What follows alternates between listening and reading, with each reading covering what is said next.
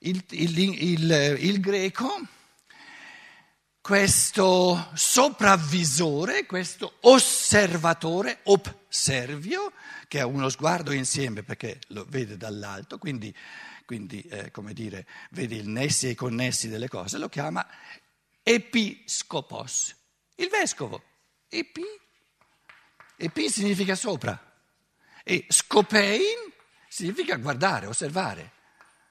Episcopein, Episcopos. L'Episcopos, tradotto in italiano vescovo, Bischof in, in, in, in tedesco, è quello che è il, soprav- il supervisore, letteralmente tradotto il supervisore. E qual è l'immagine evangelica, tra l'altro, no? ehm, perché il, il, il, l'osservatore di tutti gli osservatori, il supervisore di tutti gli, gli supervisori è il logos, perché è la facoltà pensante che ha lo sguardo d'insieme. Quando io dico albero, quello è un albero, cos'è? Lo sguardo d'insieme. Nella percezione non ho l'insieme, non ho una unità. Nella percezione ho una farfuglia, un farfugliare di c'ho mille o se volete diecimila particolari. Lo sguardo d'insieme, il pensare dice albero. Quindi il logos è, no? Le forze del logos, il pensiero cosmico è lo sguardo episcopale d'insieme. E cosa fa questo episcopos? L'immagine evangelica è quella del pastore che pasce le pecorelle. Il pastore ha uno sguardo d'insieme perché sa quali pascoli dove c'è qualcosa da, da brucare per le pecorelle e dove invece c'è il burrone, eh? Quindi lui è il supervisore. Il pastore è il supervisore per le pecorelle. Non... Cosa vuol dire osservare? Observio. L'io è il supervisore e pasce le pecorelle che sono i dodici sensi. Mo' ti faccio vedere questo, mo' ti faccio vedere questo, mo' ti faccio brucare là, mo' ti faccio udire questo, mo' ti faccio annusare questo. E perché? Eh, eh, perché lui è il supervisore. Sa di che cosa ha bisogno, che cosa vuole, come provocazione a pensare, perché lui è il pensatore. Quindi l'immagine originaria è l'io, corpo fisico e io, che si, che si corrispondono. Il corpo fisico è una, un dodici di pecorelle passive, i sensi, i dodici sensi, e l'io è l'episcopos, si serve dei sensi per osservare, perciò dicevamo ieri che è diverso vedere e osservare. Il vedere è casuale, l'osservare è un vedere a ragion veduta. Nell'osservare c'è qualcuno che vuole il vedere. Observio. L'io che dall'alto pasce è il servitore dei sensi, degli organi dei sensi, e gli dà da mangiare le percezioni. Sono immagini veramente belle perché, perché sono scientifiche, eh? Le ho soltanto accennate, eh? Eh, svolgerle in tutte le direzioni ci porterebbe all'infinito. Però è bello pensare che sono, sono cammini evolutivi che ci aspettano e che sono aperti all'essere umano. Adesso io parlavo soltanto dell'io e dei dodici sensi, no? L'io come spirito pensante e i dodici sensi che gli portano incontro, lui li pascola, gli portano incontro i, capito, le pasture, no? Attraverso le percezioni. Qui i dodici sensi. dodici sensi, questa polarità fondamentale del, dell'io e del corpo fisico, ma se ci aggiungiamo qui in mezzo il corpo eterico e il corpo astrale diventa un'orchestra, eh, una sinfonia molto interessante, cosa che facciamo continuamente. Si tratta ora nell'umanità di portare sempre più a coscienza ciò che avviene in noi quando osserviamo un albero.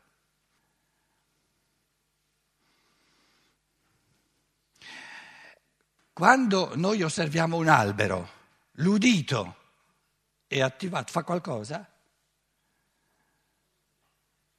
Adesso eh, posti senza rumore non ci sono più, ma immaginatevi una foresta, la foresta nera per esempio, dove io scappo via ogni tanto da questo mondo matto, no, dove vivo. Immaginiamo una foresta dove non c'è nessun rumore. Com'è? No, senza vento. Com'è? Com'è? Si sente il silenzio? È certo che si sente, è certo che si sente. Quindi è, è, non è mai possibile disattivare qualsiasi dei sensi, sono sempre attivi.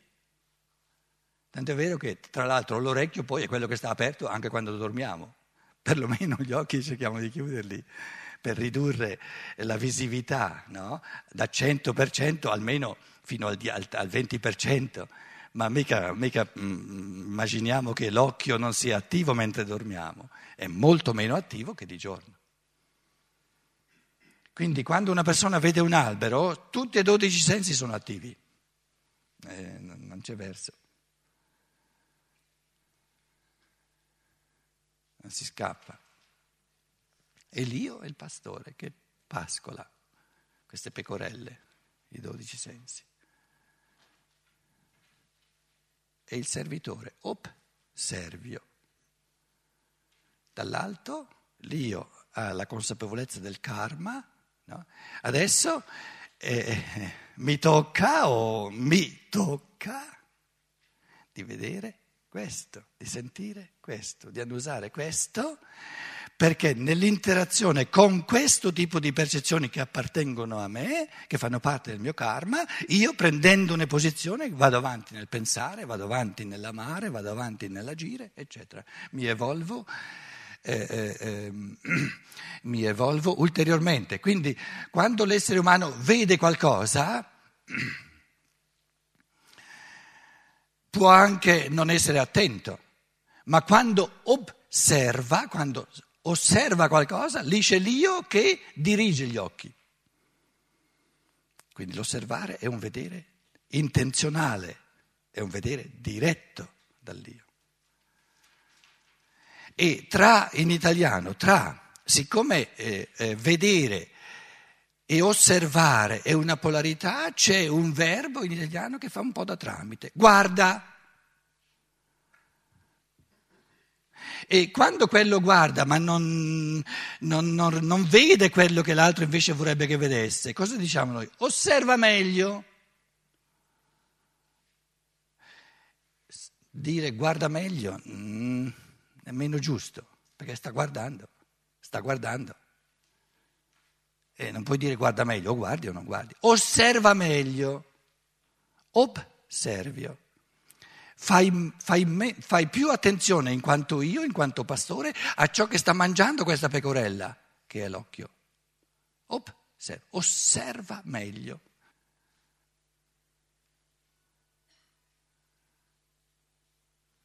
E lo spirito umano diventa sempre più cosciente di sé come il luogo di interazione a, diver, a, a diversità degli spiriti angelici o dello spirito divino, o dello spirito dell'animale, no? Che poi non è uno spirito, ma, ma è, ha un'anima soltanto.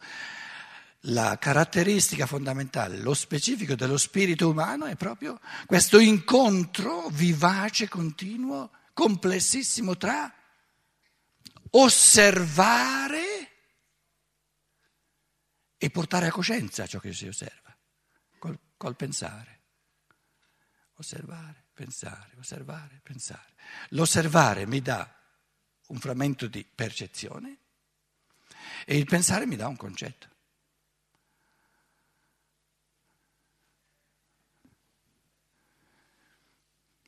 Quindi l'Episcopos presuppone, l'Episcopos riferito a esseri umani, presuppone uno stadio degli esseri umani che sono ancora bambini. Quindi duemila anni fa c'era eh, bisogno no, di essere guidati dal vescovo. Una riflessione adesso maggiormente psicologica, vi dicevo, no? I dodici sensi è una questione fisiologica, il, ehm, il corpo etereo è una questione del vitale, poi tutte, tutte le riflessioni psicologiche riguardano l'anima e tutte le riflessioni di scienza spirituale riguardano direttamente lo spirito. No? Adesso questa riflessione psicologica, dell'evoluzione psicologica dell'umanità, no? Il bambino piccolo ha bisogno dell'episcopos, Di, colui, di qualcuno che sopravveda, l'angelo custode e il vescovo del bambino, l'episcopos del bambino, che observio, l'angelo custode osserva e quindi è il servitore del bambino perché osserva continuamente i pericoli eh, che, che circondano il bambino in modo da custodire il bambino. Quindi, quindi colui che osserva, che ha lo sguardo d'insieme, ha anche la funzione di custodire, di, di, di, di preservare dai pericoli. Nella misura in cui l'umanità, non soltanto il singolo bambino, ma l'umanità è in evoluzione e, e percorre stadi diversi, per cui ci viene fatto di dire che l'umanità in toto, cinquemila anni fa, aveva una coscienza più simile a quella del bambino, che non significa migliore o, o peggiore, era maggiormente simile a quella del bambino eh, di oggi, e se è vero che l'umanità moderna nel suo insieme ha un tipo di coscienza eh, più matura, che non deve essere per forza migliore, allora eh, anche la funzione sociale, religiosa, psicologica del vescovo, quindi del capo della comunità, cambia profondamente. Duemila anni fa eh, la stragrande maggioranza delle persone sapevano di aver bisogno del vescovo. Oggi le persone che dicono che me ne faccio sono naturalmente molto di più, non ne ho bisogno. La persona normale oggi dice: perché devo io rivolgermi alla, come si chiama, la Conferenza Episcopale Italiana per sapere certe cose? Sono esseri umani che hanno una testa sulle spalle, non due teste sulle spalle come me, perché devono saper, eh, per, per, per grazia di Stato, pensare meglio di me.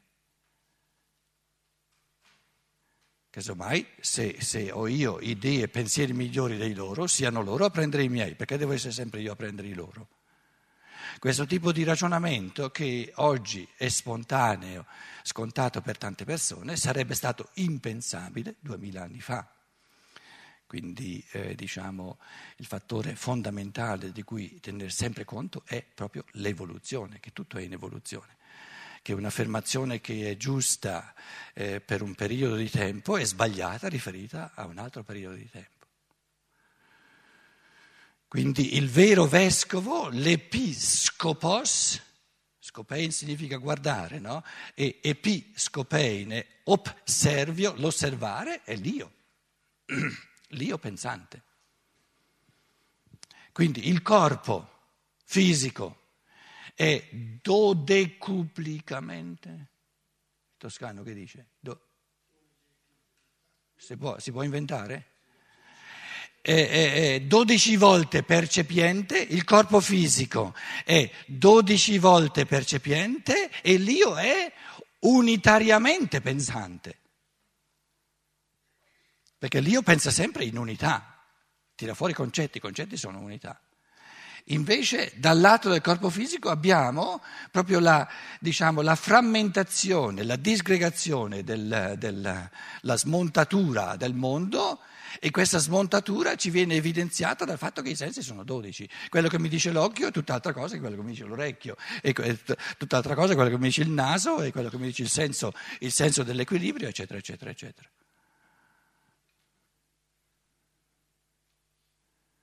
il corpo fisico, attraverso le dodici porte dei sensi, mi dà, mi dà l'esperienza dell'atomicità infinita, della dispersione infinita, de, de, de, del mondo in, come, in, come, in quanto eh, atomizzato, e l'io, in quanto essere spirituale pensante, mi dà una visione del mondo in quanto riportato all'unità. E meglio di così non si può, è eh? Una gran bella cosa. E, e la vita poi tra, tra queste due, questi due poli dell'unità e della, della pluralità, della diversificazione all'infinito, c'è il corpo eterico e il corpo astrale, c'è il vitale e l'animico che ci giocano. Quindi sono le quattro corde del violino, no? Dell'anima umana. Ai tempi dei Greci, dove l'io era un pochino incipiente, Apollo, no? La lira di Apollo aveva tre corde. Noi adesso siamo andati un po' più avanti, ne abbiamo quattro. Pensare, sentire, volere. Noi adesso abbiamo con l'io la possibilità di, di vederle sempre di più in unità. Perciò eh, la, la lira di Apollo aveva tre corde, i nostri violini invece ne hanno quattro. Mica sono cose aleatorie. Sono cose fondate, perché mh, mi spiegate voi come mai i nostri violini, tutti eh, tra l'altro, non soltanto quelli di Stradivari, hanno quattro corde e non se ne parla che siano tre o che siano cinque. Pensate che sia casuale? No, non è nulla casuale. Perché un violino, gli strumenti a corda, no? Un violino a cinque corde? Ve lo, riuscite a immaginarvelo? Sarebbe una rivoluzione? No, bisognerebbe avere tutto un altro tipo di coscienza umana, tutto un altro tipo di società, di economia. Un violino a tre corde? Chi, chi ne sa un pochino di musica dice no, no, no, una cosa assolutamente, assolutamente impossibile, assolutamente impossibile, perché sono quattro. Quattro sono: corpo fisico, corpo eterico, corpo astrale e l'io.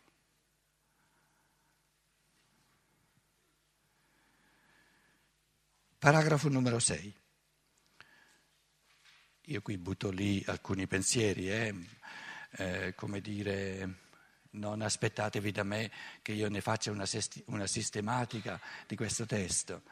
Perché vi dicevo, parla, come dire, accenna a cose che sono così complesse, siamo agli inizi nell'umanità, quindi dovete perdonare il povero eh, commentatore che non può fare altro che, a questi livelli di evoluzione poverelli nostri, riflessioni estemporanee. E da lì dobbiamo cominciare, però dobbiamo rendercene conto che sono, che sono in, in, incipienti e estemporanee.